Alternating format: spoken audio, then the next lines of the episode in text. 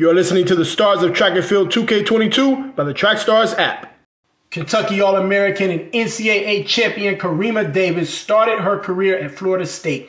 As a Seminole, she was an All-American as a member of the 400-meter relay team that placed 7th in the NCAA final during the 2019 outdoor season.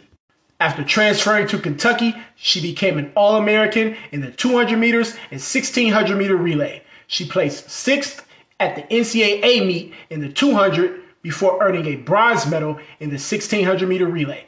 During outdoor season, Davis and her Kentucky teammates set an NCAA record with the fastest 1600-meter relay finish of all time.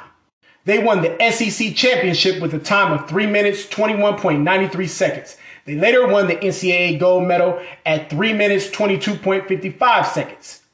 Davis was also on the runner-up squad of the 400-meter relay at the NCAA outdoor championships. Thanks for listening to the Track Stars App podcast presented by Winners Only Podcast Collection.